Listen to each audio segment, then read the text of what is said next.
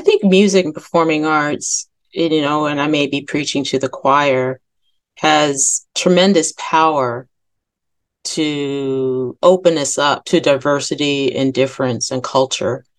And I think the kind of approach that we take, you know, as a museum and working with material culture and thinking about music in broader ways, it's just a natural evolution. You can't help learn about another culture or another way of life or another sexual orientation or another experience if you really, you know, get behind the weeds of what music is all about.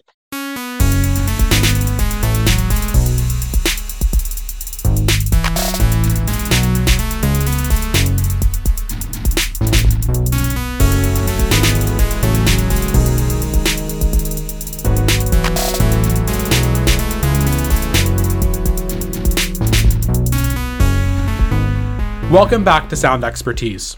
I'm Will Robin, your host, and this is a podcast where I talk to my fellow music scholars about their research and why it matters. As a musicologist, I think a lot about the potential impact my job can have. And I don't think I'm alone in this, I think it's pretty common. There are these very measurable things like, okay, my journal article was downloaded by X number of people, usually not a lot of people, or I taught X number of students this semester. Or, you know, there's the immeasurable things, like I received a kind letter from a former advisee, or someone cited my dissertation for their own research. I think that folks in my field like to think what we do is important, but I think we are also hopefully acknowledging that our contributions to the world can be relatively modest. But, as I've said before, sometimes we can have a significant impact, and in recent years, I've come to realize that one of us in particular might be making more of an impact than most of the rest of us combined, even though chances are you haven't heard of her. Dwandalyn Reece, curator of music and performing arts at the Smithsonian's National Museum of African American History and Culture. Dr. Reece has perhaps the most important job one can have as a scholar of music, providing a framework for understanding African American history, musical history, and an extraordinarily high profile museum at a time in which black history and culture are under a nationwide assault. Many, many more people will come into contact with Dr. Reece's work at the museum's permanent Musical Crossroads exhibit than will sit in one of our classrooms or attend one of our conferences. The decisions she has made setting the stage for what music and the performing arts can be at the museum have huge ramifications. So I was very excited to talk to her today about her work at the museum, and I hope you enjoy this rich conversation with Dr. Dwandalyn Reece on sound expertise.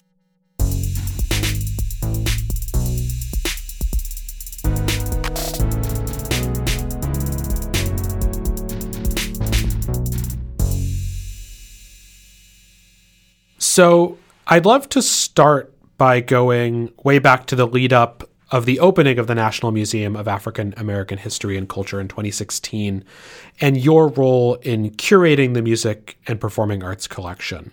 What did it kind of look like to begin imagining what the performing arts wing of the museum would look like and acquiring items for a museum with such significant ambitions? Well, it first looked like a very daunting task because mm. that was just a lot of history to cover and and to communicate that story to our visitors. So literally that first week, I was sitting here, I was like, you know, how am I going to do this? You know, it was I was going to do an exhibit, I was going to build a collection, and it was up for me to design and to conceive, what have you. Um, so the breadth of the topic was a little bit overwhelming.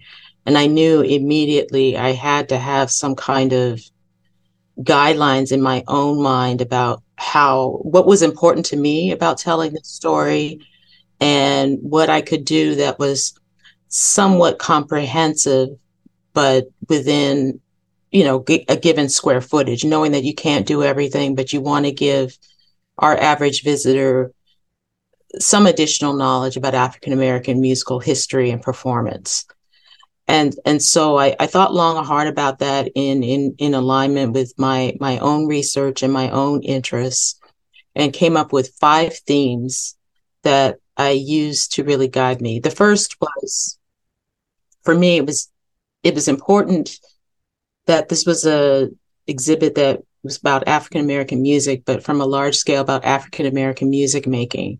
What was important to me is that we weren't leaving out genres that were not necessarily, you know, originated in the Black community.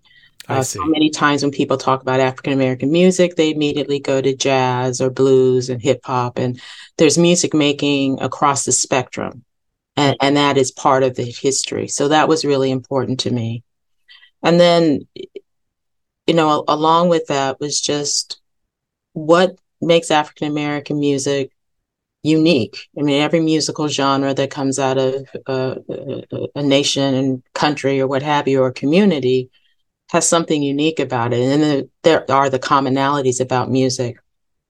And for me, in thinking that through, it really is the specter of race that was created when the first enslaved were brought to these shores, that that traumatic um, separation, rupture was the baseline for creating what would be an African American identity that was defined by race and that that rupture and and uh, people separated from themselves and their culture and creating something of their own to survive and sustain that.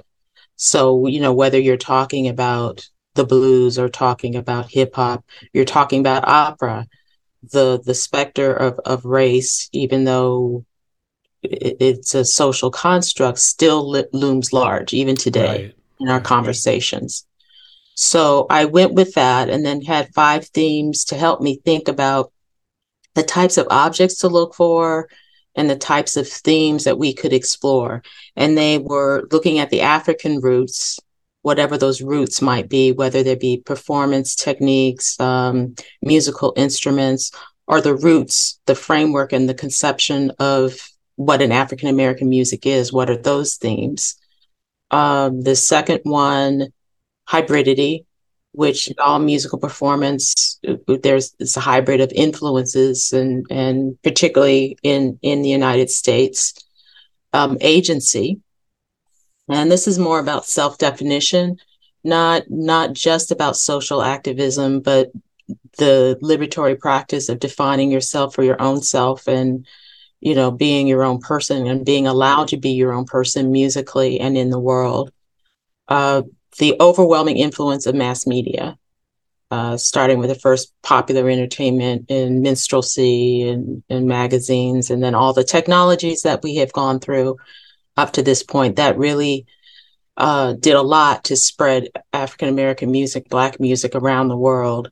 And finally, the global impact and influence. Uh, I remember you know, hearing from scholars say that a lot of times people around the world, their linkage to America is through Black music, and that's where they learn about America. But we we know with all the genres from jazz to hip hop to spirituals and gospel to classical musicians traveling around the world that there has been that impact and a perception about the United States. Right. So those were my my five guiding posts. Yeah. So to speak. And so you're sitting down with these guiding posts. You've, you know you've got some square footage of space, and like, was there one thing where you're like, I know that is an item I want to have? Like, how? What was the early acquisition phase like? Thinking about, okay, I want to have this thing and this thing. The I, I know you. The mothership is certainly one we'll, we'll talk about because I'm curious about it. But yeah, sure. I, I think it was we just wanted to find objects. Um, you know, you had some designs. I think it was also important that this was about African American music, that it wasn't a Hall of Fame. So it wasn't just about the big artists or the big names that we wanted to get at the community level. We wanted to get the local level. And all about all all of this is about storytelling and how music has functioned in the African American experience. So we were pretty um, we were were lucky to have people coming to us with with stories, with objects that they were aware of. Uh, we certainly did our own outreach, reaching out to people, uh, a combination of that. Um, and we were pretty open. You know, to me, if something helps us tell a good story that gets yeah. some of those themes, then it's it deserves to be in a national museum to help flesh that out. And that's part of our mission to do that, to you know, tell these stories, these real stories, and also the ones that haven't been heard as much. And those stories about music, we hear more about the celebrity of it rather than the on the ground, what's going on in the community of it. And all of that, it, it I see it as a real um, whole and know, part of the pieces. So anything was game at this point. Yeah. Yeah. And so, can you give a couple examples of things you, you did acquire early on that were representative of, of that on the more on the ground versus kind of celebrity musician perspective? Or oh, I wish I'd had my little cheat sheet here. well, um, if you want to take a minute to find it, go for it. I'm I'm trying to think of some. I think a lot of local local musicians in local communities across the nation that would have either regional or tangentially some national importance. I've learned a lot of jazz artists that have played with well known jazz artists, local educators who have contributed to the scene and doing their own music programs. Um, learned about a, a composer, Hazel Harrison. Um, it was just a, as much a learning exercise for me as anybody else. I'm trying to think of some of those early mm. collections. You're catching me off guard because now I'm asking about the early stuff. Yeah. Yeah. Well, maybe expand uh, expand that out it's a little bit from the early stuff. Like, what are what are some of the most interesting objects that you acquired in the course of of building this this collection of materials, or ones that are particularly important for you? Well, they're interesting objects and they're interesting stories and they go hand in hand. There's one object uh, a gentleman from Atlantic City donated. It was his father's trumpet and the the plate for making his business card.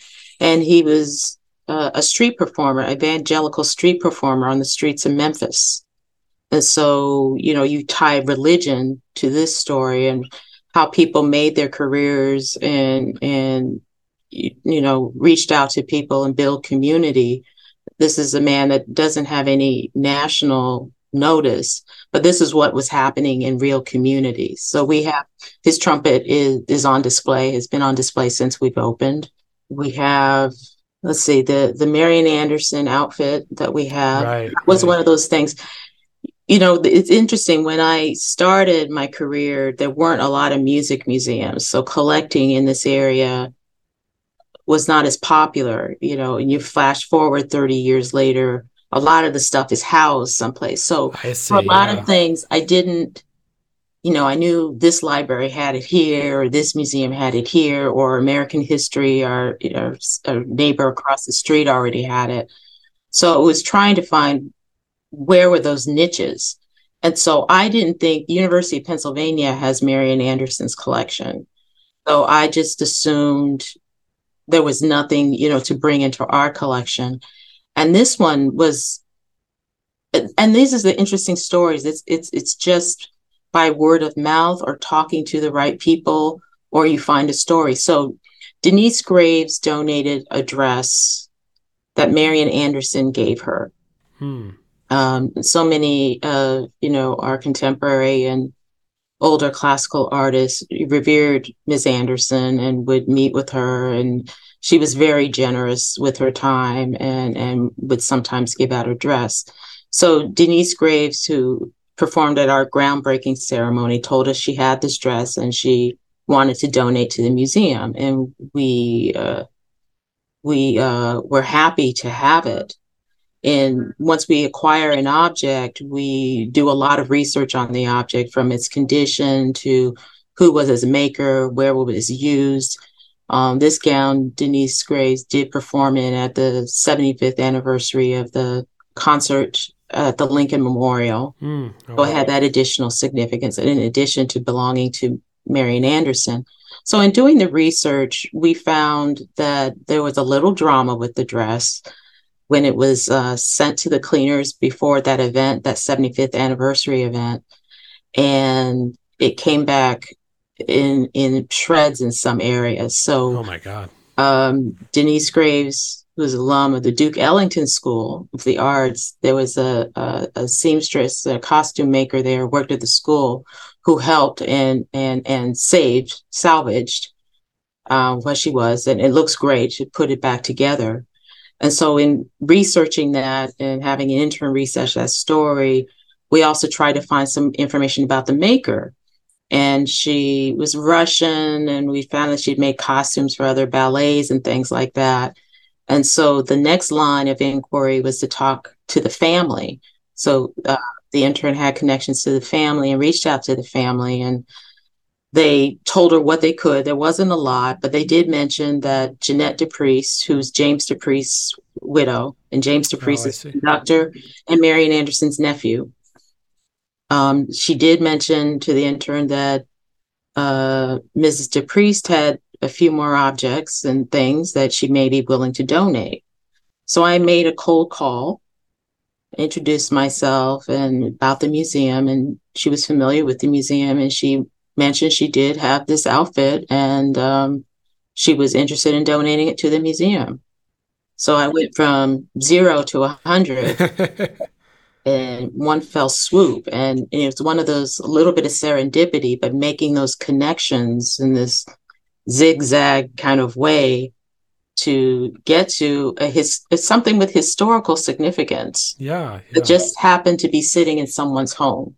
And that was so much of our collection uh, that it wasn't necessarily out there in institutions. People right. had saved these things, um, recognizing their importance and their cultural significance. Either some of them were waiting for a place to give it to, or just, you know, felt when they knew this museum was being built that this was the right place to tell that particular story. Hmm. How, I mean, this the process through which you got this dress seems very kind of elliptical in a way but mm-hmm. in other in other cases are you just kind of did you put out like a big call? Like how how did you find these attics with stuff in them for the most part? A lot of times people found us. I think the museum i joined in 2009 and our founding director started in 2005 so there was four years of work of getting the word out about the museum and and very consciously we wanted uh, people to know that the museum was active even though we did not have a building. Right, right. So there had been exhibits, there have been programs, there have been town halls. So the much of getting the word out, we were always acting as a museum, even though we may not have the exhibits and, and the building. I see. And that word of mouth, that publicity really went far in reaching out to people. Some people knew about the museum, museum some people didn't but so much of curatorial work um, these days is is pounding the pavement, so to speak, um, making cold calls, introducing yourselves to people, what you're doing, why you're doing it, how what they have or what talent they have, how that might fit into what you're doing, and serving the larger mission, which is really to tell the history and and perspective of African Americans in this country. Yeah. One of the I think most striking objects in the exhibition is the Parliament Funkadelic yeah. mothership, and I think that's one of the most. Can you talk a little bit about how that came to be at the museum? Well, that gets zigzaggy too. Sure. Um, you know, because when looking, it, it, we leave no corner unturned. There was an article in the Post, like a small little columnette, about the mothership being buried in in Suitland, Maryland hmm. you know, one day. And I, um, um, I had a colleague who was working on this exhibit with me, Kevin Strait, and he, I mentioned it because we, we look for leads. I said, you know, if you know some people, could you look into this and see if there's anything to it? You know, if we have to dig it up, you know, and find the mothership, maybe we'll do that. Yeah. Uh, he had his own contacts and he managed to get connected to George Clinton. Um, that that first mothership did. It was built as a prop, so it wasn't built to last. Did did fall apart, uh, didn't exist. But George Clinton um, had rebuilt one that he brought on tour with him, and it was sitting in his living room in his home in Tallahassee. So Kevin went down there and met with George Clinton, and he was uh, he was on board. You know, he understood what we were doing, um, where he fit in the history, and was excited to see the mothership at the Smithsonian. And you know, when we when we got we arrived and there was some per- press and publicity about it, I was really taken how um, how excited people were about it. Um, it, it told me a couple of things. Uh, first, that they saw that their you know popular culture, popular history, their their experiences with the mothership, you know, as as a fan of Parliament Funkadelic, you know, the whole Chocolate City thing in Washington D.C., that it meant something to them to have this come to the Smithsonian. So the Smithsonian still had this separation with the local community, and it it it, it told us we were on the right track. It's like validating these stories and these histories right, right. that you weren't, you know, 20 years ago, would there be a mothership in a Smithsonian exhibit? No. Um, and so it also changed the game about how people see museums themselves and what stories they tell. And with with music, um, it's ripe with examples with that because so much is dealing with popular music and the like. And it does not necessarily or did not necessarily, you know, serve the vaunted halls of what should should be in a museum. So I was really I was taken by the the not only the object itself, but the dialogue around it. Wow, yeah. And so you acquire this stuff. How do you kind of decide what goes on display, how to organize the exhibit? Like what are how how did the kind of curator curatorial part begin to emerge out of the themes that you've created and the stuff you've acquired? Yeah, a lot of that it becomes a real collaborative process once you bring on the designers and you talk about uh, you're you're collecting, you're collecting, collecting, collecting like mad, and um, then you think about okay, what do you have? How how do you want to tell the story? And what are the most important parts to tell the story? And then you think about what are the most not only exciting or iconic objects, but you you're going to give people a little bit of what they're looking for and what they want to see, but you're also it's an educational enterprise. You want to tell people about things and learn facts and, and knowledge that they they haven't uh, uh, heard before. Mm-hmm. So it, it really is a dance with all those things. I, like there's some iconic things we knew we were going to use. We knew we were going to use the mothership. We knew we were going to use Chuck Berry's Cadillac um, because those are big, iconic. You know, people make instant associations with things. And then, as far as telling the story, um, I I had my issues with genres because they just they're they're kind of a product of the music industry and create these borders and boxes. But at the same time, we operate in society with genres in the music industry. So that's something our visitors um, um, remember and can relate to. So I didn't want to be locked into that. So I, I purposely we we picked we have about 12 or 13 sections. So we picked several genres stories to tell, but also several thematic stories to tell so that we could get to the lived experience of what this music was all about. So we had thematic areas such as, um, let's see, global impact and influence, music on stage and screen. Uh, we had another theme about the music industry um, and the neighborhood record store, which is my favorite, my brainchild that I really love. So that it once again getting away from the Hall of Fame. The Hall of Fame has its place, but we wanted this to be something more than that and more subs more substantive in a way that people really understood where music fit in the culture and society. And then you talk, you you bring in the stories. We had a long list of the potential stories based on objects we had. Um, and when you work with the designers, you know, they come with their own ideas and you have to, sure. there's a lot of conversation back and forth, sometimes some disagreement. Uh, what their view, what they think the story is. And, and we really fought hard, my team and, my colleagues who are working with me, um, to stay true to our sense of purpose and being more holistic in our treatment of those stories. And um, it, it's a mix of interesting objects. Obviously, there were instruments, costumes, ephemera, um, uh, what I like about what we do with our collecting is that it's not strictly you think music, you're just going to collect instruments and scores. Sure. We we think about music anything can be about music in so many ways. It can be a record, it can be uh, a fish toy, you know, marketing Fishbone's latest album. It can be um, a scribbled note on a piece of paper. And so what I what I I'm really intent in doing is that music to me is just a network of circles and activations that you know bring to life. They're brought to life by people and community. Nothing exists, you know, even if you're going up on stage and performing a song without your audience, there's nothing unless you're just performing for yourself. So those networks um, are very important in in a social, cultural, political scheme, and that's the beauty or espousing why music is so valuable to us in our daily lives.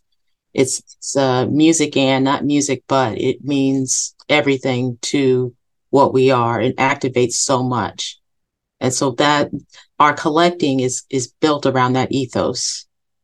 Um, and the same thing is what I talk about in my book, which I hope we get to talk about uh, yeah. in a little bit. Yeah, I'll, I'll, i want to ask you about your book soon. Um, so tell me a little bit about, like you mentioned the mothership kind of helping you understand kind of what the response to that helping you understand what was valuable about this. But what, how did it kind of feel when this opened? What was the response like? How much kind of validation of the exhibit as it stood did you feel versus oh i want to think about this differently that kind of thing?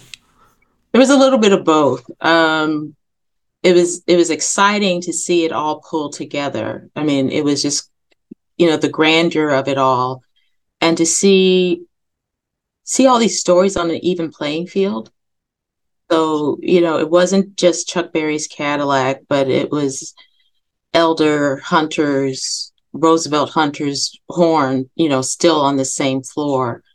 And, you know, my my greatest sense of pride is how people really receive that, how they um, connected with the objects and the stories in a variety of ways, um, particularly from uh, intergenerational conversations, uh, point of recognition, and even understanding some of the substance. For instance, some of our genre stories, it wasn't just a retelling of, you know, how many gold records you have. With with our genre stories, we wanted to talk about issues about regionality and sense of place, uh, sense of agency, identity, all these issues, institution making, um, community building.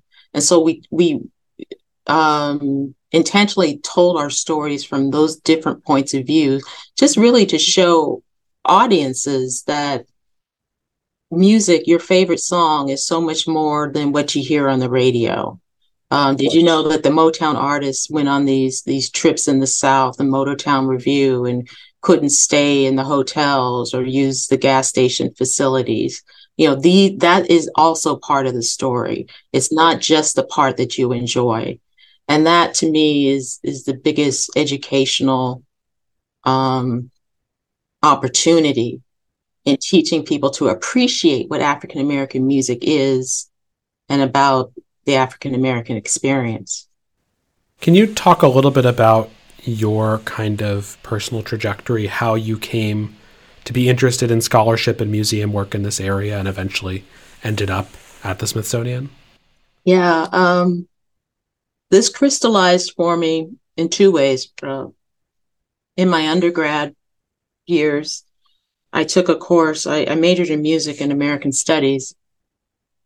And I took a course on um, it's called Music Mirror of Society, and we were looking with uh, Haydn, Beethoven, Mozart, and I think Schubert.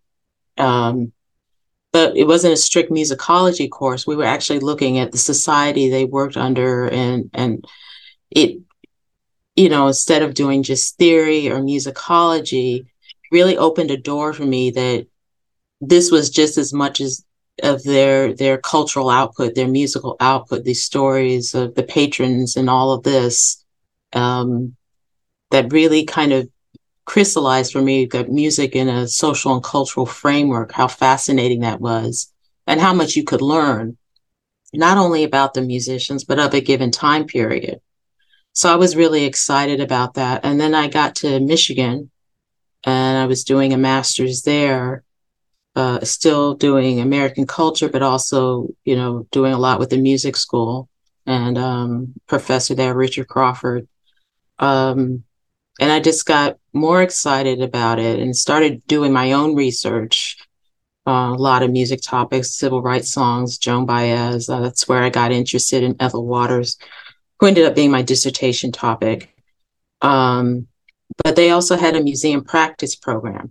Mm. And I liked the idea for me, you know, education was important in my family, but I always thought you know, if you have the privilege to be educated, you should also give back and share what you're learning. I mean, if what if, if if it's not getting out to the public, what kind of impact is it really having? And I saw museums as a way of having real world impact in real time and taking scholarship and communicating it to general audiences. So I was a real novice there. I was with a bunch of art people and me interested in doing in music. But that's where I really, that's where it crystallized for me. And I ended up doing an internship here at the Smithsonian. So that's when I first got familiar. I was at the National Portrait Gallery in their education um, division for a semester. And then I came over to American history and worked with John Hasse, uh, a curator emeritus. But um, just when they acquired the Duke Ellington collection and getting you know, front row seat, hands on work doing that. I did some work for um, Mercer Ellington, you know, copying scores and things like that. But that's what really whet my appetite that this could be a career, something to do. And, and there was a place, you know, American history really led the way in, in collecting, uh, particularly in jazz, in, in doing that kind of work and finding a place for music in museums. And how did you get from there to where you are now? Um, back to the zigzag. Um, I I I've worked in a combination of music related museums and history museums. You know, a lot of times it was staying gainfully employed. Um, when I finished my internship at the Smithsonian, I went back to Michigan for a while and uh, ended up at the Motown Museum. So I was their first professional museum staff person. This was a oh, museum wow. started by Berry Gordy's sister, Esther Gordy Edwards. And so I was there for a year. I um, cataloged all the collection. So I was bringing all my freshly minted knowledge and museum practices to the fore. Um, and then from there, I I dovetailed into some history museum work, and I ended up doing a lot of community based work. So, a lot of my ethnographic experience was working on the ground. This was a time when museums were just starting to think about their audiences outside of the usual people who come to their building. And so I worked on several projects looking African American communities, um, also Chinese American communities. So I worked in New Jersey, and then I made my way to the Brooklyn Historical Society, uh, worked on West Indian Day Carnival and a variety of projects there. Um, and then decided to go back to school because I wanted to get back into my music stuff and went to NYU and um, did a degree in uh, performance studies. And so I had picked up my research on Ethel Waters, but kind of had fleshed that out um, and did my dissertation there.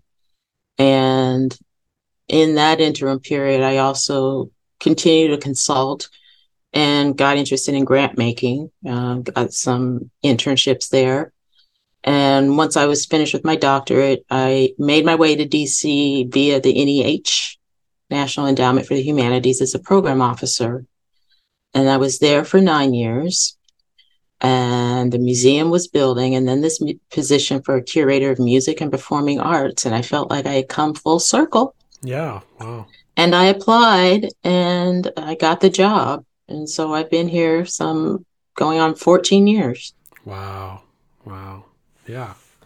So tell me a little bit about the book. So the book is called Musical Crossroads. Uh, Musical is... Crossroads Stories Behind the Objects of African American Music. And the book is, there are two things I wanted to accomplish. Uh, the first thing is really to talk about a material culture of music.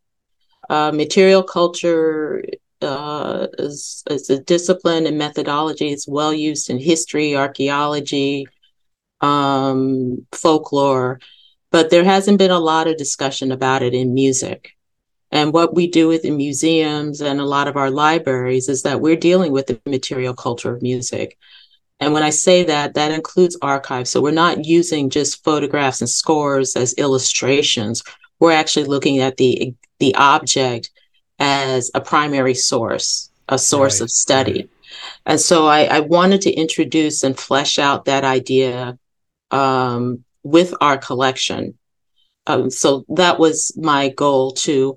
And then what I talked about earlier, these networks of activations that I talk about, these concentric circles of talking about music in society and how the music story is related to the record store owner who lives in the neighborhood or the piano teacher who lives there. I really wanted to show how music stretches beyond, you know, the immediate as listener or, or viewer. So we it's a deeper dive than the exhibit because you can just use more words. Um, but it tells it, it shows how you can take an object and locate stories and also often quite often unknown stories that you wouldn't have even thought about to come across in in telling stories about music. Yeah. Wow. How how much has the exhibit changed since the museum opened in 2016 and how much is the book kind of reflecting that aspect of, of the the evolution of of the museum's performing arts? Well, from logistical process, we we change we do rotations about one once a year uh, where we'll rotate maybe 15 to 20 objects, and those decisions are um, guided by loans or conservation needs, um, or just sometimes an opportunity to tell a different story. Uh, that we, we got behind with COVID, of course, when the museum was closed. So the the things are rotated out. So um, we'll have a new rotation. Our rotations are usually in the summer where we bring in new objects. And we've we've done that over the last six years. And the next question, how it aligns with the um, the book allows us kind of to go in a different direction. Um, you're limited with a um, you know our the exhibit is 6200 square feet you know, there's and you get 75 word labels yeah what can you do with that this, you know, we can have stories of 500 words and things like that. And then I, I reconceptualized it because I, I wanted to to mix up the cups on the table a little bit, just to show the connections and and you know the ripple effect of these stories and how they relate to other stories. So the the book really takes you deeper in in different ways than the exhibit does. And you know, we talk about eventually we will we have uh, something called the searchable museum where we're bringing all our exhibits on digital. And that is going to allow us to really uh, make connections in ways that you couldn't in the book or right, on right. exhibit floor. I'm very excited about that. I don't know how much you can speak to this as a federal employee but you know there's a current currently an ongoing dangerous assault on the teaching of black history and culture in this country. And I'm wondering how you see the museum responding to this in some way and and what the role of the performing arts represents in in that conversation as well. Well, I, I see the res- museum's response is doing what it always does, which is affirm and teach the history and culture of African Americans. All, all our programming is that content, and we're lucky and we're a place for audiences to come get that content and come learn those stories. Yeah. And and we will continue to do that as part of our mission, not only as this museum, but as as part of the mission of the Smithsonian for the diffusion and education of all people. Um, I, I think music and performing arts, you know, and I may be preaching to the choir, has tremendous power to open us up to to to diversity and difference and culture. And I think the kind of approach that we take you know, as a museum and working with material culture and thinking about music in broader ways, um, it's just a natural evolution. You can't help learn about another culture or another way of life or another sexual orientation or another experience. Um, if you really, you know, get behind the weeds of what music is all about. And I think you see that I, I, I hope you definitely see that in our exhibitions and in our institutions and here at the Smithsonian, some of our other other units as well. But um, you know, it's also part of that, you know, where the arts and music in in our curriculum today and why why it's so important that that's part of our life and how much it speaks to our daily lives in a way that shapes who we are Right. It's one of those things. It's that the things that are most important we take for granted, and I think music is music and art are two of those things that we do. Yeah. Well, thank you so much for speaking with me. I really appreciate it. Yeah, it was just fun. Many thanks to Dwandalyn Reece for that fascinating conversation. You can read more about her work over on our website, soundexpertise.org. And I hope you attend the museum if you haven't already. As always, our inbox is open. Email us at soundexpertise00 at gmail if you have any questions or thoughts, or find me on Twitter and Insta at Seated Ovation. If you have the opportunity, please also leave a review of our show on Apple Podcasts so we can get some more eyeballs and earballs. I don't know if earballs are a thing, but you know, get more people listening to the show. Many thanks to D. Edward Davis for his production work. You can check out his music on SoundCloud at Warm Silence. And thank you to Andrea Dell'Antonio for transcribing our episodes to make them more accessible. This episode of Sound Expertise was recorded at the National Foreign Language Center with support from University of Maryland's School of Music.